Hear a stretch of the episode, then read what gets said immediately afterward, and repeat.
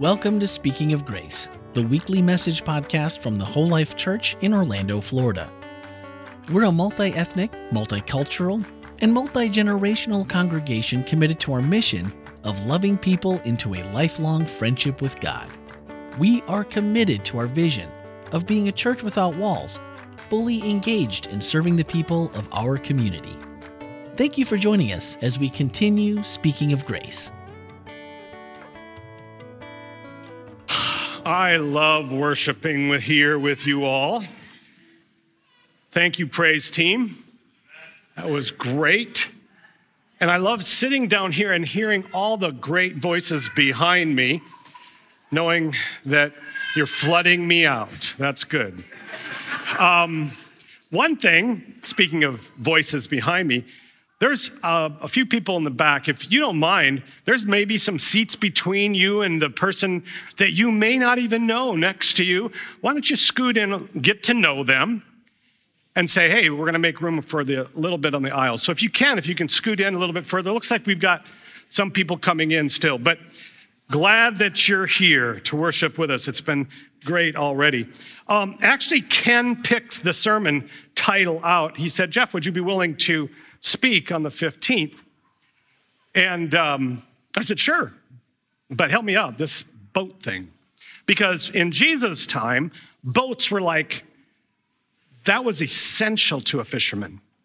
And for boats to be, you know, you'd be for you ask a fisherman to come out of his boat, that's uh, that's a lot to ask. Because you could mend nets, you could splice ropes, you could even in the case of Peter, and we'll find out later, you can even expend some of your outer clothing too. But boats were their life, their livelihood. And in some respects, especially in a storm, they might even be their salvation. So to say, follow me out of the boat is a big ask. So I, so I did some work. It was fun. It was a good study. And I want to take you along with me. Um, let's bow our heads for prayer. Father, we are so glad to be here. Not just because we enjoy being around people that we know and love and being able to sing, but we get a chance to, in a sense, find a renewed, again, experience with you today that we can take through another week. So we pray that you would be not only in the music that we sing, words that we hear, but we pray that you would be in the experience that we have. We pray this in your name. Amen. So, my wife and I were um, actually about five years ago, right? Actually, before COVID. I kind of time everything that way, don't we? We were on a tour with the pastors in Florida, and we were in the Holy Land. And one of the highlights of the trip was a little museum near Capernaum. And in this museum, it housed what is known as the Jesus boat. Now, this is actually an authentic boat from the first century. They date it back to that, and it's well preserved. The reason why it's so well preserved is they found it literally under the muck of the Galilean Sea and or the Sea of Tiberias now. But it it was pulled out. They found it, and it was really well preserved. But now they keep it in a very controlled climate room, and you can see that even though a lot of it is rotted, the form of those sides is pretty shallow. And I was walking around it thinking, wow, that is a really shallow boat. Great for throwing nets, maybe, but not, not so great in the middle of a storm. And I couldn't help but think about the storm that Matthew talks about. We've read it probably more times than you can count. You might have even, those of you that are parents, might have read that story to your children. And we know the story. It's the story where the disciples are in the boat and the storm's crashing around the boat. They're petrified that they're going to lose their lives. And then, as if, as if to make matters even harder to deal with, they see this, this man walking on the water towards them. And he calls out, he says, and you, you know the, the words, It is I, do not be afraid. And um, and Peter, of all people, stands up and he says, Lord, if it's you, call me out. And so it's not too hard to walk over the sides of this boat, is it? And Peter walks out. And depending on which way you want to take the lesson for whoever you're talking to, maybe Peter takes a couple steps and then he turns around in pride, thinking, hey guys, look at me. Or you spin it another way and you say, but then he realized he kind of came to his senses and realized he's in the middle of a storm, waves are crashing, and all of a sudden he loses sight of Jesus. But either way, he sinks. And he cries out for God to save him. And Jesus reaches down, pulls him up. And while he's pulling him up, he's saying, Oh, ye of little faith, why did you doubt? And then the two of them walk back into the boat, and the storm is calmed. It's a great story. It's not quite how it reads in Matthew, but that's pretty close to how we usually share that story. And I got to thinking about that story, and if you were like me, you kind of like, that's not really fair, right? I mean, why does Peter get called out and thrown under the boat, so to speak, for not having faith when the rest of the guys are chickening out in the boat? They never even stepped out, right? So, what's the deal with that? And so, Peter gets called, O ye of little faith, why did you doubt? Where the rest of the disciples are going, keep our mouths shut. We're not, we're not doing that. And then there's another part of this that I kind of wonder about is doesn't Jesus see this happening? It's Peter, uh, impetuous, brash Peter, who does a lot of things without thinking, and he steps out of the boat. Doesn't Jesus know that, I mean, no man ever in the history of mankind has ever walked on water? He never gave him any instructions. Mm, he might fail his first time around. And then, why would you call somebody out of a boat in the middle of a storm? So I was going through those questions in my mind, and I thought, interesting. How do the other, because there's actually, this story is mentioned two other times in the Gospels, one by Mark and one by John. Neither of them talk about this story of Peter. Not, neither of them do, only Matthew. So I thought, well, let's, let's take a look at this story. So in John chapter 6, now John has the luxury of talking about all of this some 20 plus years later. John is one of the last books to be written in the New Testament. I think second only to his first, second, and third John. So, John is our last voice that we get. Also, you obviously heard Revelation, but most scholars think that John, the Gospel of John, came after Revelation.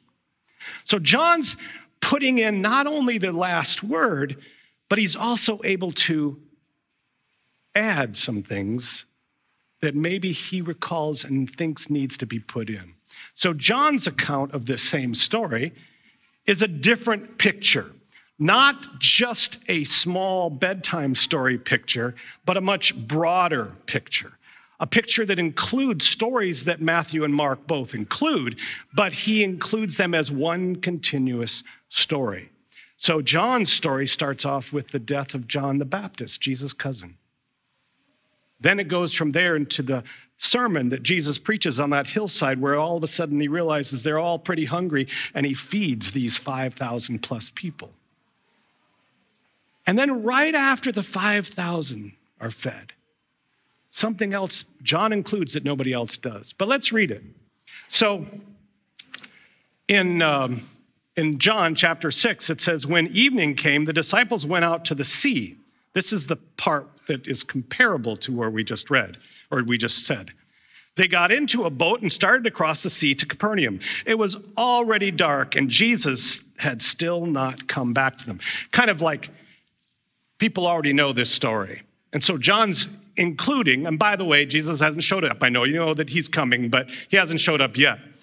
And then the sea was getting rough and rising high, it became strong and strong because strong winds were blowing. Then, when they had rowed three or four miles and were near the center of the sea, they saw Jesus walking on the sea, approaching the boat, and they were terribly frightened. But Jesus said to them, It is I do not be afraid. And then they were willing to take him on the boat, aboard the boat, and immediately the boat reached the shore and the land which they were going. No mention of Peter, no walking on the water for Peter. He's completely left out. And I thought, why is John leaving this part out? Is it because John might, at that time, 25 years later in the early church, is there something that John wants to tell us that wasn't in Matthew or Mark's account?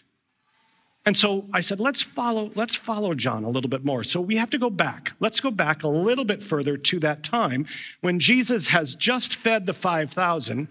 And now there's a group of people coming away from that who are going, This is monumental. Do you realize what this guy can do for us? And this is what happens.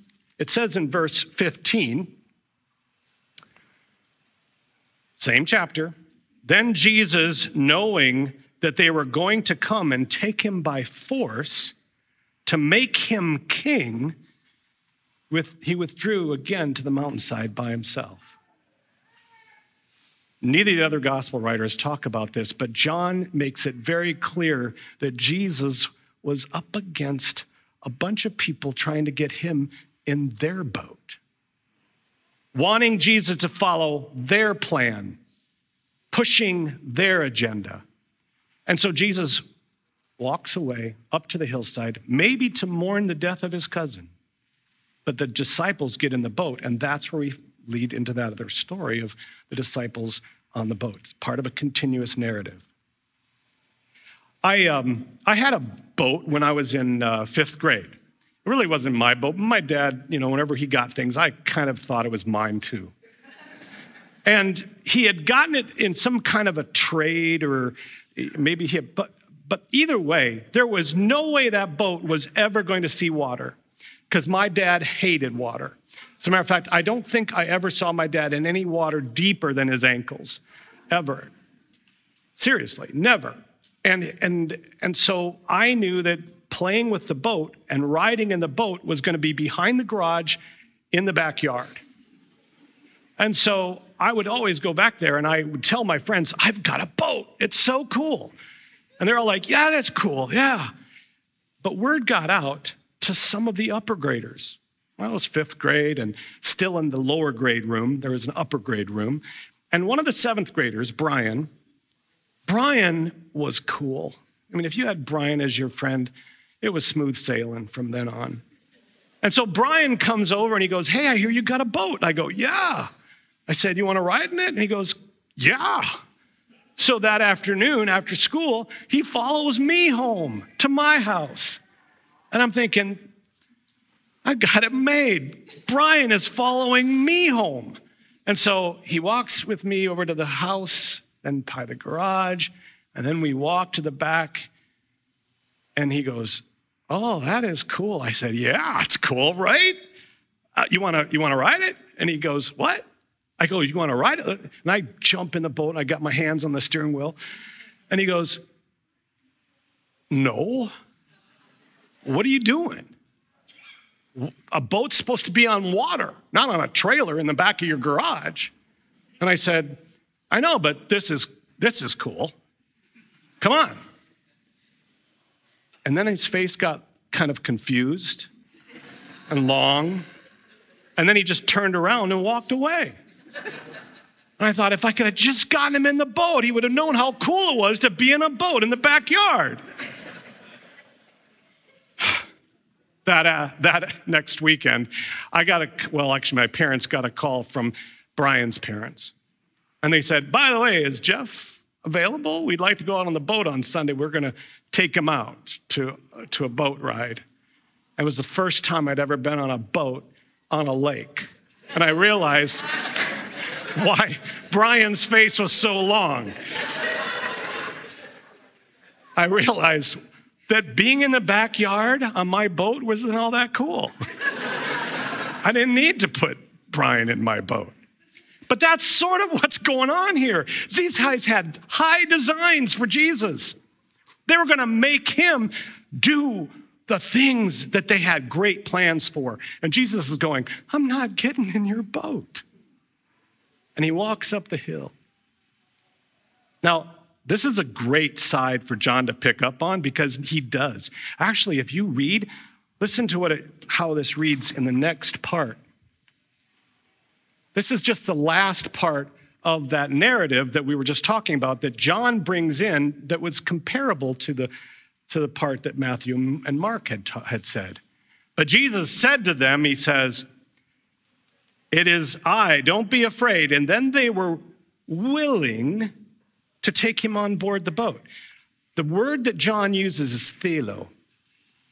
It's a Greek word that means willing or accepting or desirous or longing. Matthew uses this same word in Matthew 23, where he says, Jerusalem, Jerusalem, you who kill the prophets and stone those sent to you, how often I have, and there's that word, how often I have longed for you to gather you, your children together as a hen gathers her chicks under her wings, and you were not willing. That longing. And you start to see that John's trying to help us understand that even though we have designs for Jesus, Jesus has designs for us. And it's starting to come clear that John, this is John's way of saying, all of you think that you are better when you are doing your thing and you tag Jesus along with you just to make it look good. Jesus is not that kind of God.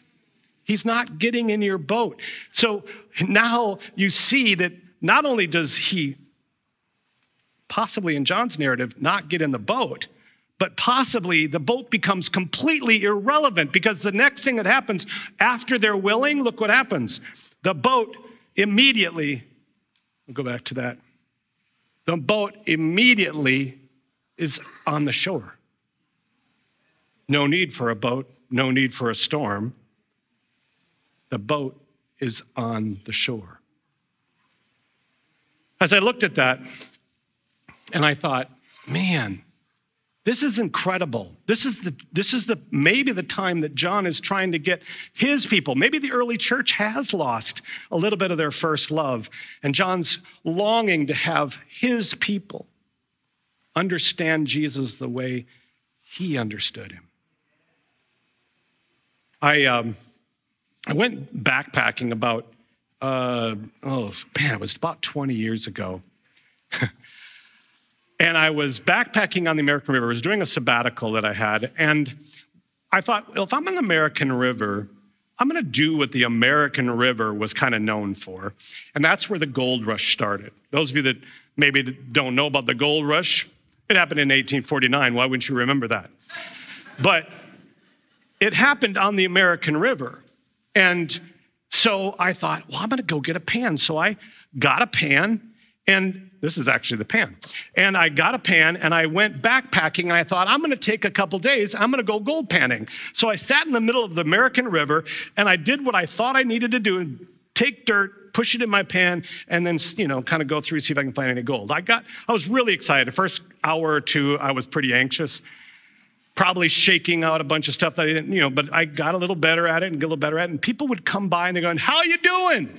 And I go, Well, still working on mostly just mud right now. But they, you know, they'd come by. By the way, there's a guy down at base camp. His name is Sam, and he's he's kind of written some books on gold panning. You might want to talk to him.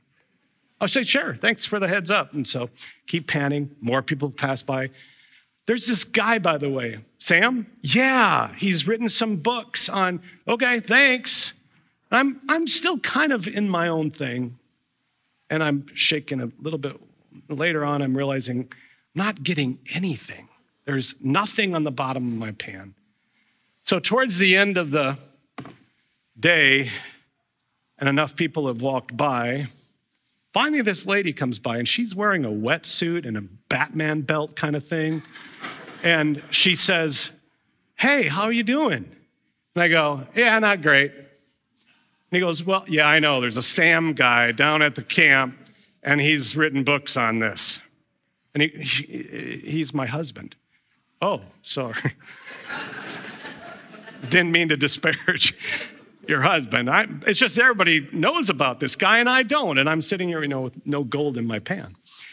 She, she goes, You know what? Come on down to the camp. He'd be delighted to talk to you. I said, Okay. I thought that was a pretty decent invitation.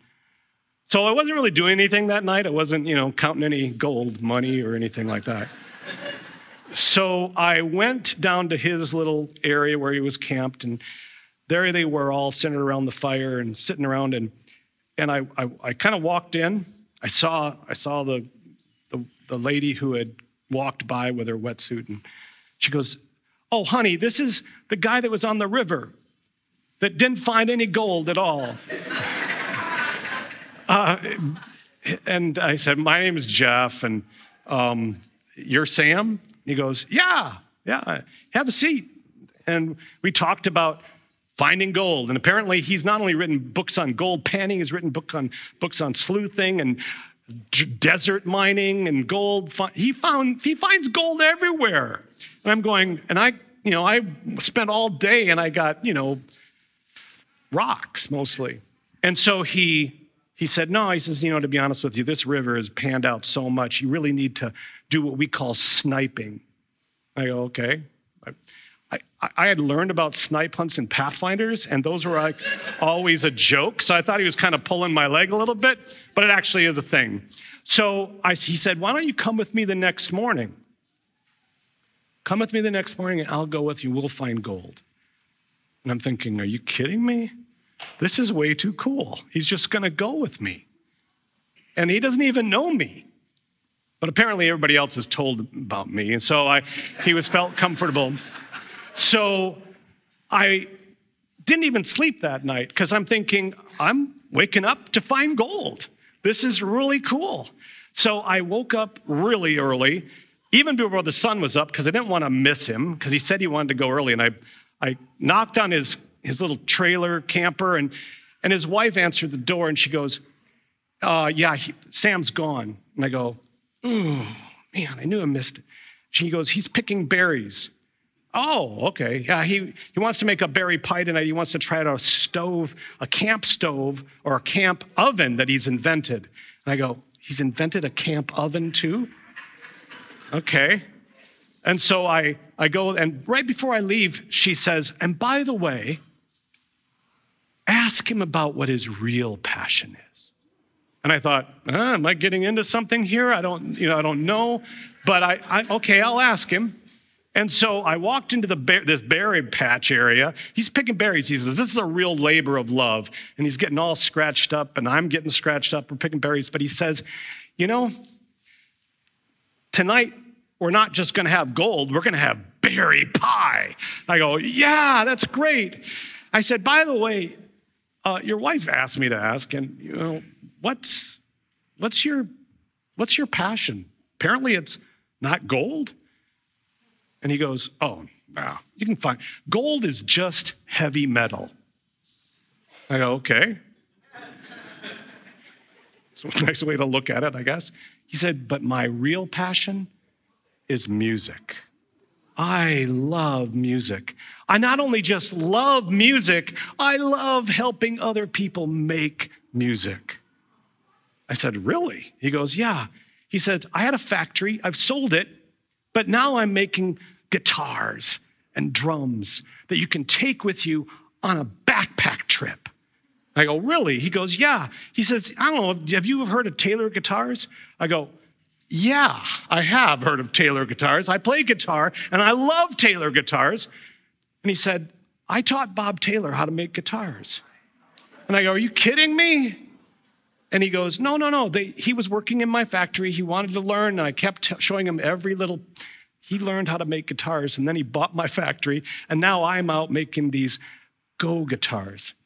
And so he brought me over that evening while we were eating berry pie, and he says, I want you to take a look at this. What do you think? And I looked at the guitar and I thought, wow, this is really cool. He says, it doesn't have quite the sound of a regular guitar, but you can take it and it's got the same action as a Taylor guitar. I said, You're kidding me. He goes, You can take this with you wherever you go. What do you think? And I was more impressed with the fact that he wanted my opinion than I was even in the guitar. I loved the guitar, But I thought, this is really cool. And we sat around that evening not talking about the gold we found, because we did find gold. But that wasn't the issue. The issue was we wanted to be there for music, and we were all started playing music around the fire. It was more valuable than any nugget of piece of gold that I had in my pan by that time. My wife heard about that story when I got home. She called Sam on the phone and she said, By the way, my, my husband had a great time with you. Is, is, you talking about Jeff? Yes. Yeah, that was fun.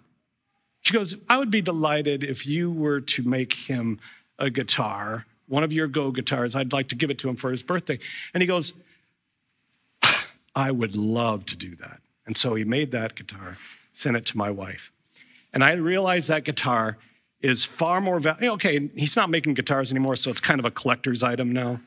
But it's also a really well made guitar. But that's not why I love it.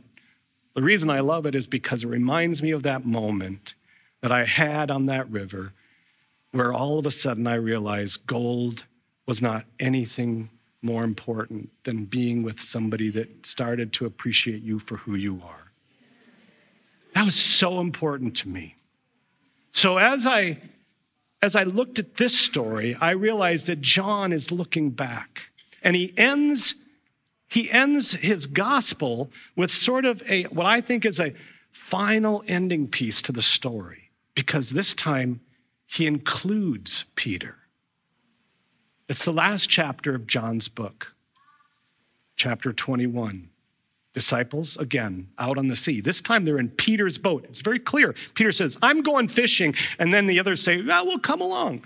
And there's a bunch of disciples on this boat. They fished all night, not one thing.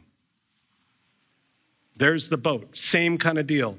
We paddled all night, still in the middle of the lake, got nowhere fished all night, got nowhere. No fish, not one. And then they're coming into shore. And as they're coming into shore, somebody in the yell, on the shore yells out and says, Hey, how you doing? Not good. We have nothing in our boat. Nothing. And he yells out, Put your net on the right side of the boat. Just try it. Maybe from the sound of his voice, because if it were me and I was fishing all night long and somebody said, Oh, by the way, try it on the other side of the boat, like we hadn't done that before. but they did it. And it was like every fish in the sea couldn't get into that net fast enough. And they were pulling, and as they were pulling that net into the boat, Peter hears John say, I think that's our Lord. And now, brash, impetuous Peter doesn't sit there and keep pulling. But he's not as brash. John paints him actually in a different picture. It says he grabs his clothes, okay, his outer garment, meaning he was probably kind of fishing in his underwear, so to speak. But he grabs his clothes and he puts them on because he realizes his condition, not just his condition, but he realizes where he stands. But even in a boat that is filled with fish, he realizes that that is not life, that life waits for him on the shore. And he jumps in the water and he not walks, he swims towards Jesus. And Jesus is there on the shore, bread and fish already cooking on the fire, a warm fire that all the disciples get a chance to be a part of. And Jesus invites us the same exact way, and that's his love. Yes, he'll fill our boats. He'll even walk alongside of us and help calm some of those storms. But in the whole context of everything, that's not Jesus' passion. His passion is that he is with us always. That's Jesus' passion. And all he asks us to do is jump out of the boat.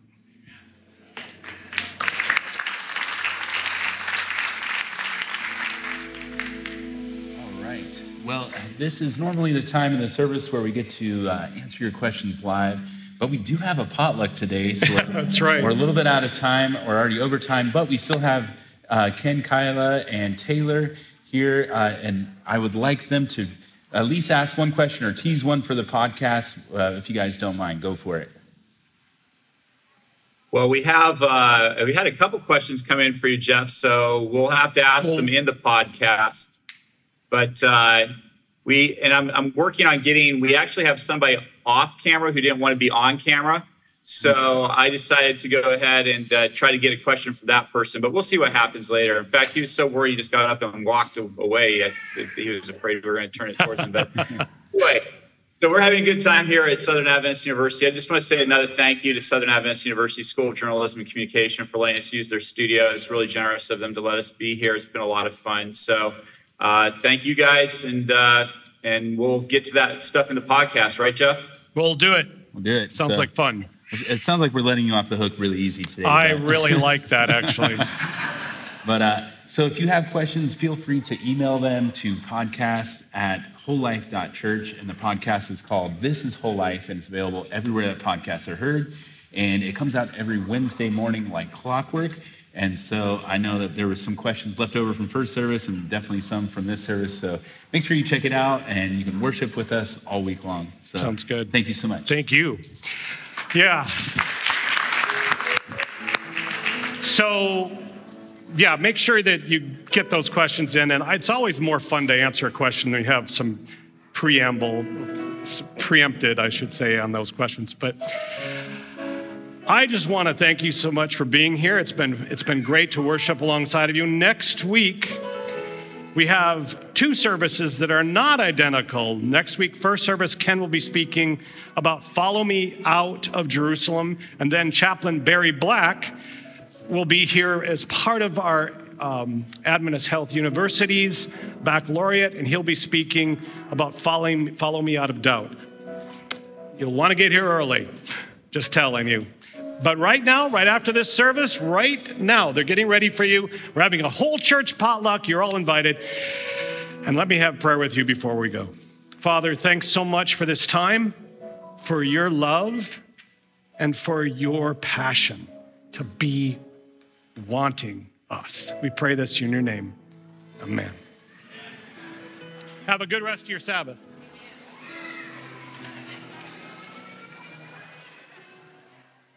Hey, online family, just want to thank you so much for being a part of the uh, broadcast today. Wherever you're at, you're part of the family. Um, me up at Southern Adventist University in Tennessee with my daughter Kyla, friend Taylor, and uh, other friends as well. And we just want you to know that no matter where you are, you're part of the family. That's why we do the online broadcast. So be sure to tune in again next week uh, when I'll be speaking for first service. And then we have uh, James Black, um, who I'm sorry, I said James Black. I um, Chaplain Black, U.S. Senate chaplain, who is uh, going to be uh, speaking for our second service. It's going to be fantastic. So make sure you're part of both of those services. Until then, we'll see you. But remember, I love you.